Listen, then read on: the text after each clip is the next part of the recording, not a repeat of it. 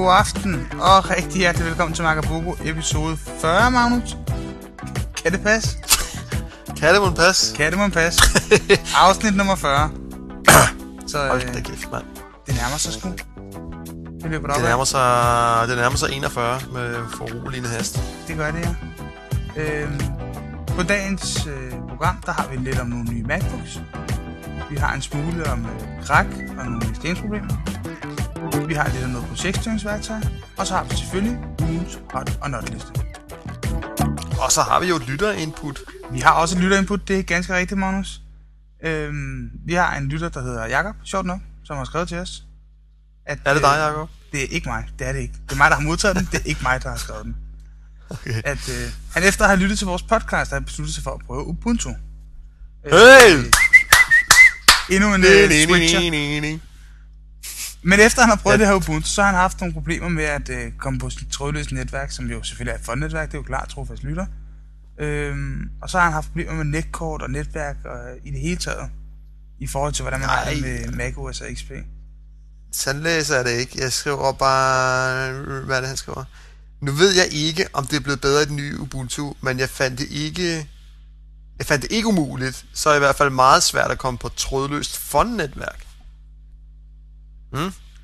Problemet er, at man skal vide en masse om Ubuntu og forskellige netkort for at få det til at virke.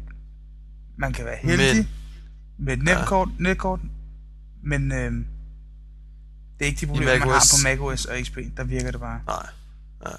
Men der, hvor han i virkeligheden har problemet, tror jeg... Altså nu skriver han jo to ting, der får mig til lige at kigge lidt nærmere. Ikke? Den ene er, nu ved jeg jo ikke, om det er blevet bedre i den nye Ubuntu. Altså hvilket... Altså, det er jo meget vigtigt, at han kører den her Ubuntu-version af Feisty, der hedder 7.10. Ja. Fordi det er den, der har virkelig forbedret trådløst netværk, ikke? Ja. Så det er den ene ting. Men den anden ting er, så står der jo, at han connecter op imod sin FON-router. Ja.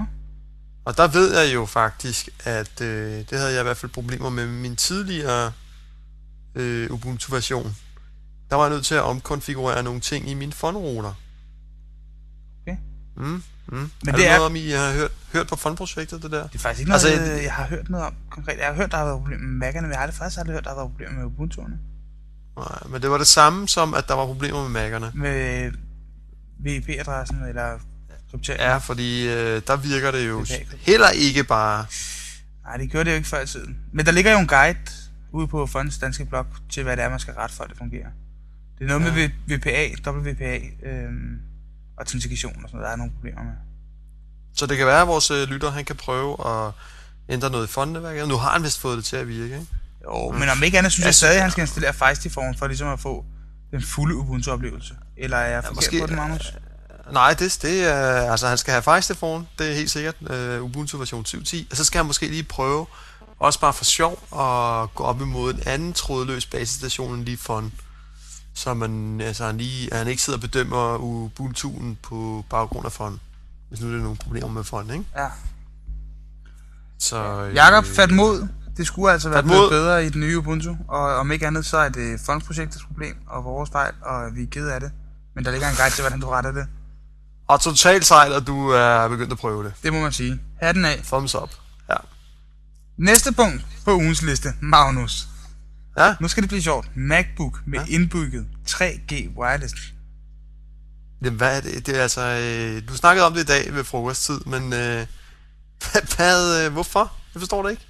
Hvorfor skal jeg have 3G wireless? Hvad går det ud på? Jamen, det går ud på, at rygterne siger, at Apple er i gang med at lave en bærbar, hvor der vil være indbygget HSDPA-modem. Altså de her 3G-modem, som man kan købe i USB-udgaver nu. Så det du rigtig gør, det er at du går ned til 3 og siger, hey, jeg har en MacBook, jeg skal på nettet, så får du et SIM-kort, som du lige plukker ind i siden på den, og så er den bare konstant på nettet. Men så tænker jeg jo med det samme, det er jo noget med 10 kroner for en megabyte og et teleselskab, der sidder og griner sig. Det er nemlig det, det er, for det er noget med 199 om måneden, flatrate 1,5 megabit. Værsgo, min ven. Ja, men det er jo kun én operatør i Danmark, der har det der. Men det er jo også nok. Ja, det er det jo ikke, fordi... Hvorfor så vælge de andre operatører? Jamen, nu er det 3, vi snakker om, og 3's dækning er jo ikke sådan helt spas, vel? Nej, altså, men den er lidt plettet, ikke? Den er altså blevet ret god. Altså, Så længe man befinder sig i store byer, så er den altså ret okay. Men det er jo det med, at det er et HSDPA-modem, som ikke bare er en almindelig 3G-telefon. Jo? Altså, fordi opnår... Men kan man så forestille sig, at hvis man har sådan en MacBook med indbygget 3G wireless, så kan jeg afmelde mit ADSL? Ja, det kunne man i realiteten godt. Bortset fra, at din PC pludselig vil få status som en mobiltelefon. Altså, du skal have et abonnement til hver enkelt PC. Er det så også noget med roamingpriser og sådan noget, tror du? Det er det jo ikke på deres flatrate, jo. Hvis der er forbindelse, så er der fri trafik, ikke? Men så er det noget med forbindelse til en 3-mast, ikke? Eller hvordan er det? Jo, jeg ved ikke, om den roamer. Jeg har faktisk ikke fundet ud af, om den kan roame, uden at man bliver taxeret. Ja, det er jo lige det, ikke? Så tager man til Bornholm og besøger familien, slår laptoppen op og downloader en lovlig film fra Pirate Bay. Så koster det 1 milliard. Og så bliver man taxeret 19 milliarder. Den ene bornholmske biograf, der findes i Danmark. Eller købt Hollywood. Ja. Men det kunne jeg altså ikke forestille mig, for det fungerer upåklageligt i København, og der er ingen problemer nogen som helst steder i Storkøbenhavn med at connecte. Næsten uanset hvor du sidder. Vandløse, Herlev, Rødovre, you name it, det virker bare. Okay. Men en ting er også den der udfordring, en anden ting er, det vil pludselig gøre det muligt at have sådan en 12-tom subnode på SSD-diske og flashram, og der booter på et splitsekund, og er online lige snart tændt. Ja, det lyder meget fedt. Men det kunne jo også være meget fedt med wifi, altså. Det kunne være meget fedt med wifi, men det er meget omstændigt at udbygge det med wifi. Det eneste net, der faktisk er komplekst nok til, at man vil kunne benytte det til det her, det er jo faktisk mobilnettet, ikke? Jo, det er rigtigt. Mobilnettet er det eneste net, der dækker hele Danmark, og som uden at man skal til at hive milliarder op i lommen, vil kunne gøre os trådløse. Ja, det er selvfølgelig ikke nok. Jamen, hvorfor udbygge et nyt netværk, når man har et eksisterende i forvejen? Ja, altså det kan vist ikke trække ret meget data, de der net, vel? Er der ikke noget altså på nuværende tidspunkt har hver mast en max kapacitet på 2,2 megabit. Men når de bliver opgraderet til 3G, der skal altså ikke mange... Der skal ikke mange torrent seeders til at lægge den mast ned. Nej, det skal der ikke. Det skal der ikke. Men når det bliver opgraderet, så har den på 4,5, er det ikke sådan der? Max hastigheden. Men de må bruge en anden form for forbindelse, siden at de kan opnå de hastigheder. Altså. Det fungerer altså upåklageligt. I Vandløse, der kører du med 1,5 megabit. Og det skulle være underligt, om der ikke var andre lejner, som der havde det her. Så. Men forudsat, at det virker, det lyder, og forudsat, at masterne kan dække det, så kunne det godt gå hen og have en stor betydning for os jo, at vi kunne være online 24/7 i tog og bus og i pisseøsende regnvejr i busstopsteder og så videre, så videre. Men det kunne i hvert fald betyde en hel del. Men super cool, og nok om det.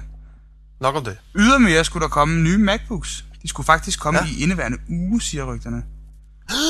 Men det er sådan, at de er lige kommet. Hva? Du tager fedt for mig. Næh. Sidder vi og laver Magabubo, og der er lige dukket nye med MacBooks op. Ja, i dag kl. 14.46. Apple har netop sendt opgraderede MacBooks ud. Hurray! Der er 2,16 GHz Core Duo processor. Og de har sænket priserne. Og så er der 802 11N. Altså den nye hurtige Wi-Fi. Men ellers ikke noget nyt. Ikke noget nyt, de har sænket priserne, Magnus. Okay, hvor meget? Ja, fra 8200 til? Ja, op efter. Den billigste koster 8.199. Den gamle billigste kostede 8.699. Nå, okay. Så man kan spare på 100 kroner. Ja, men det er da også værd at tage med. Ja, jo, bestemt.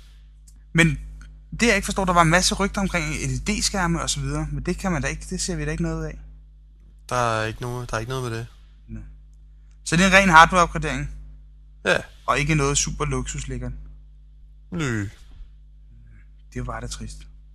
Ja. Det er jo en klassiker. Ja. MacBooken, ikke? Det er en klassiker. Man ændrer heller ikke ved en venerstol lige pludselig. Nej, det kan du selvfølgelig have ret i. Ja. Jamen, Nå, vi skal videre til næste nyhed. Det er lige hvad vi skal. Ja, og det som det er en rigtig sjov nyhed, synes jeg selv, ikke? Fordi jeg sidder og læser lidt, og så fik jeg pludselig en messenger fra en af mine gamle bekendte, så skriver jeg, prøv at læse her på Kraks IT-direktørs blog. Og det er ellers ikke nogen spændende blog. Men så var der det her indlæg her, som alligevel vagte min forundring. Og IT-direktøren, han skriver simpelthen sådan her. Vores mail- og kalenderserver har gennem 4 år kørt godt og stabilt på samme server. indtil I foregårs. Man kan godt høre, at han er god til at skrive, ikke? Nu kommer der sådan lidt suspense. Her får du mine noter for det nervepirrende forløb. Tirsdag kl. 12, systemet i vores mailserver bryder sammen. Vi er pludselig uden e-mail, ind og ud af huset, og hvad værre er, mødebookerne og andre, som er helt afhængige af den elektroniske kalender, kan ikke længere arbejde. Vi har en backup, men den er fra klokken 3 om natten. Hvis den genindlæses, så vil vi miste registreringen af de mødeaftaler, som er løbet på i løbet af formiddagen, og det er jo vigtigt for et sted som Krak, som er meget mere at ringe rundt og lave møder. Derfor forsøger vi i første omgang at finde på andre måder at genskabe de systemer. Pause. Tirsdag kl. 23, altså nærmest 12 timer senere. Forsøget på at genskabe de systemer må opgives. I stedet installeres Exchange på en ny server, hvor backuppen læses ind. Da holdet har arbejdet siden tidligere om morgenen, så er de trætte. Derfor laver de forskellige fejl. Indlæser forkert version af Exchange, har problemer med at bruge backup-programmet med mere. Men til sidst lykkes det. Onsdag kl. 9, altså der er gået en hel nat. Backuppen indlæst. Nu får vi en fejlmeddelelse, når serveren skal forbindes til vores interne domæne. Derfor sættes et konsistenstjek af den 191 GB store database i gang. Det tager 2-4 timer. Så blev det så onsdag kl. 14. Nu er der altså faktisk gået over et døgn, ikke? Altså 5 timer senere end den her fejl om morgenen. Ja. Jamen altså, nu er der gået mere end et døgn, siden at systemet brød ned. Og det er ikke kommet op, vel? Onsdag kl. 14. Valideringen endelig slut. Men mailserveren kan stadig ikke forbindes til vores domæne. Vi får igen en fejlmeddelelse, der siger, at vi skal køre et konsistenstjek. Men det har vi jo gjort. Eksperterne tilkaldes. Så cirka en time senere, ikke? Det viste sig at være et problem med konfigurationen af vores interne domæne, som gav os problemerne. Nu kører mailserveren igen. Så er han med en lille smiley. Nå, så det var ligesom et langt forløb på cirka et døgn, hvor den her mailserver er nede, og de prøver alle mulige mærkelige ting. Ingenting lykkes rigtigt. Til sidst med lidt held, og det ene med det andet, så kommer det op. Så skriver han så her. Bagefter har vi tænkt over, hvordan kunne vi have undgået dette? Hvordan kunne vi have sikret os, at vi kom hurtigere tilbage til normal drift? Og så har han fundet nogle gode ting, de kunne gøre. Nå, jeg læser her. Fordel brugerne ud på flere databaser, så vi hurtigere kan reetablere de berørte brugere. Ja. For rydde op i databaserne, så det ikke fylder så meget. Det gør reetablering hurtigere. Ja. Sørg løbende for, at serverne bliver moderniseret. Og vent især ikke 4 år med at udskifte et system. Ja, det kan man sige. Og så skriver han, overvej, hvad din plan B er, og sæt den i gang, hvis du kan. Vi kunne have etableret den nye server, samtidig med, at vi prøvede at genskabe de systemet. Ja. Og så skriver han så, har du et forslag? Og det har vi på Magabubo. Og vi vil godt benytte den her lejlighed til at give et par borgerlige ord med på vejen til det forløb der. Fordi, hvorfor ingen driver de det her selv? Ikke? Man kan lege sig til sådan en exchange-server ude i byen, hvor nogle andre professionelle folk sætter det her op i nogle store installationer, hvor man bare leger en lille bitte del af det. Og så slipper man for at være igennem sådan et forløb som det her. Der er simpelthen nogle andre, der skal tage sig af det, og som har råd og tid og energi til at leve sig ind i og specialisere sig i de her problemstillinger. Og ikke mindst, som ikke laver andet. Og som ikke laver andet. Så ja, det gode råd, og det som han helt fint overser i det her, det er, man kunne altså lege sig til det ude i byen. Jeg synes også, at den her sag, det er et rigtig godt eksempel på, hvor dårligt Microsofts lukkede verden fungerer, when the shit hits the fan. Men altså her har man et eller andet noget med en mailserver, der går ned, og man har et eller andet isoleret problem med den her mailserver. Men man kan ikke få den op, og til sidst så skyldes det et eller andet over på domain-controlleren. Det er jo 2 forskellige systemer. Hvorfor er der lige pludselig noget fnid og fnader med det? Og hvorfor er der det? Ikke mindst, når det er en backup, man har reetableret fra en maskine, der har fungeret fint i 4 år. Ja, så det er bare, altså... Ja. Jeg synes, det er et fremragende eksempel på, kan man sige, IT-afdelingernes typiske for Danmark eksisterende strategi, som er... Gmail. At, de fleste af mange forskellige steder, det er, at man siger, at vi vil kun have Microsoft, og vi vil drive det hele selv. Og det er bare en elendig strategi. Vi har sagt det mange gange før. Gå væk fra det. Det er simpelthen tid til selvrensagelse. og så se at få outsourcet noget og komme væk fra det Microsoft-lort. Det er jo kun 27 timer uden mail, Anders. Ja, det er jo fuldstændig til grin, altså. Nå, men nu kan vi bare lade den historie være. Nu har vi ligesom sagt, hvad vi synes om det. Så har jeg en anden historie, og den er sådan lidt beslægtet med alligevel, ikke? Ja. Vi skulle have noget projektstyring til en hel afdeling. Vi vil gerne styre, ligesom, hvem laver hvad, og der er, hvad ved jeg, 7-8 projekter i gang på samme tid, og der er de her 20 mennesker, der skal styres, så hvad ved jeg. Så der er flere forskellige måder, man ligesom kan lave projektstyring for en hel afdeling.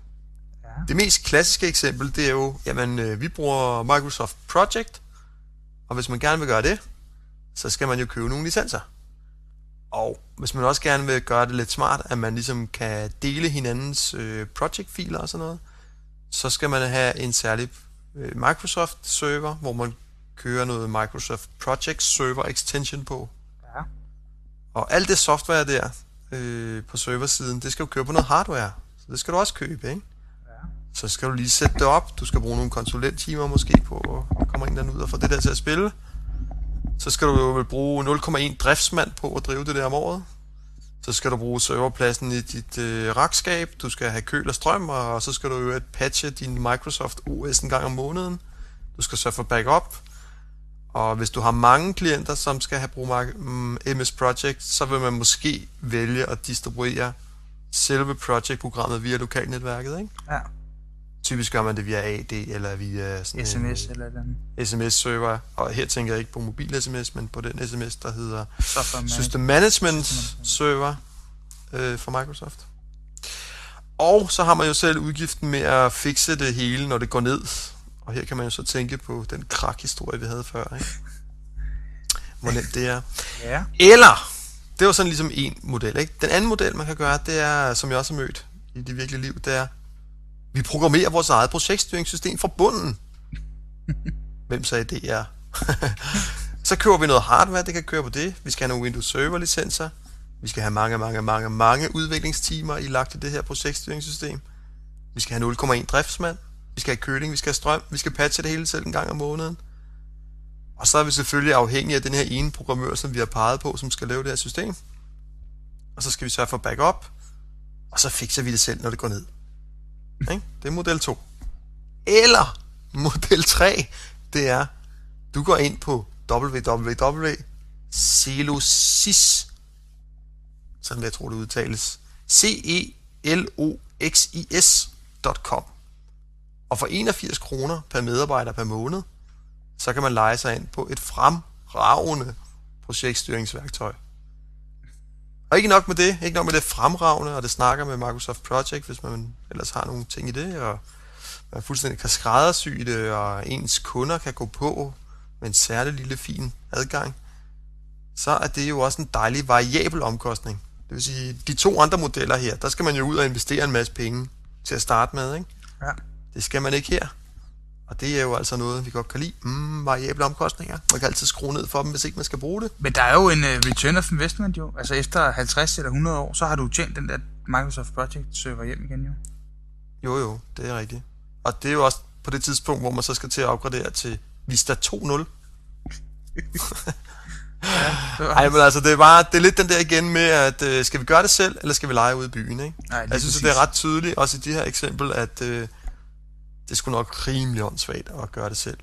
Enten at købe Microsoft Project eller programmere det fra bunden. Men mindre man er en virksomhed, som vitterligt laver andet end projekter og projektstyring.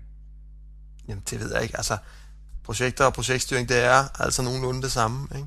Det er noget med milestones, der er noget med, hvornår skal det leveres noget, og hvem gør det, ikke? Ja, lige præcis. Så altså, ja.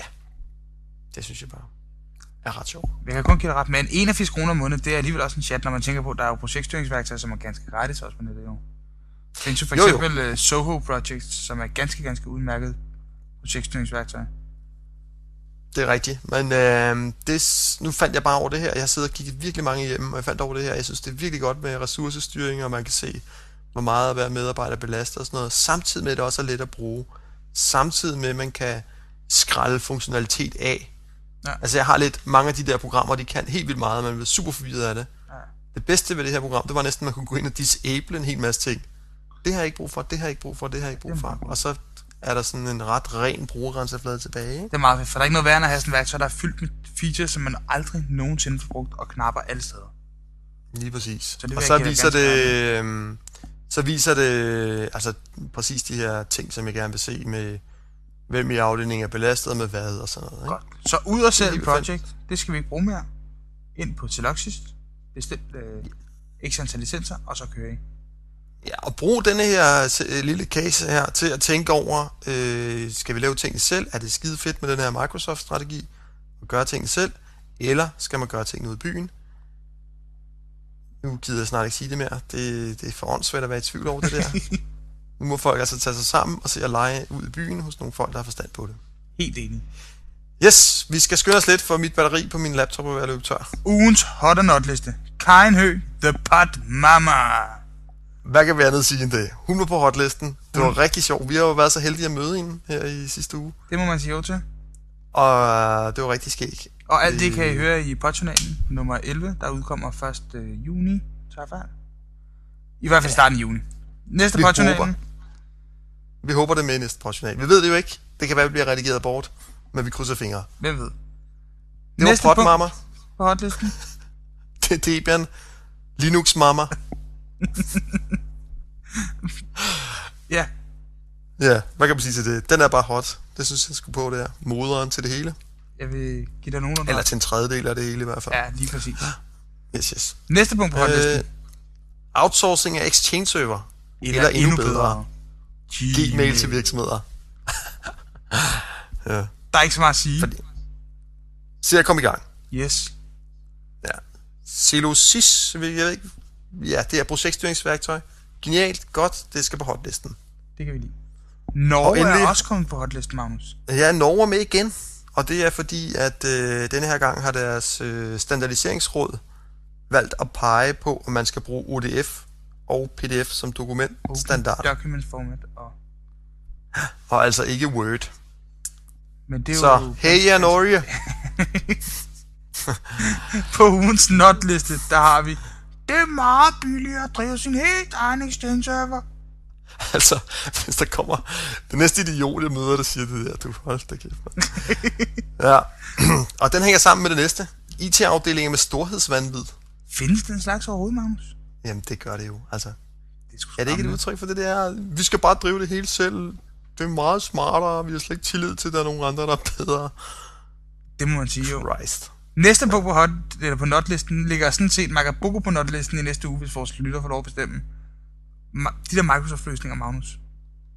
Jamen, jeg har bare skrevet det under en bred hat, altså, fordi, ligesom det der Exchange-eksempel, vi havde deroppe, ikke? At det der med, det hele hænger sammen, og det hiver hinanden ned, og altså, hvad fanden er det for noget? Ja, det holder synderligt. Hat og brille, ikke? Yes. Ja, godt. Og så den sidste, der virkelig også må på notlisten, det er jo det her med, vi laver vores eget projektstyringssystem, vi programmerer det for bunden, fordi vi er så specielle. Altså den der tendensen til at opveje sig selv. Ja, altså, så er man sgu heller ikke mere speciel, vel? Altså. Nej. Projekter, der er ikke så mange måder at styre det på, vel? Altså grundlæggende er det de samme features, man bruger alle steder. Lige præcis. Så det var Magabubo for den her gang. Kort det var det. Hold kæft, hvor var vi hurtige. Det må man sige. Men det tog alligevel 25 minutter. Ja, vi effektiviserer for en gangs skyld. Okay. Vi håber, at I lytter med næste gang. Og det var alt for aften. Magnus, kan du have det fint? Tak for aften. Endelig måde. Hej.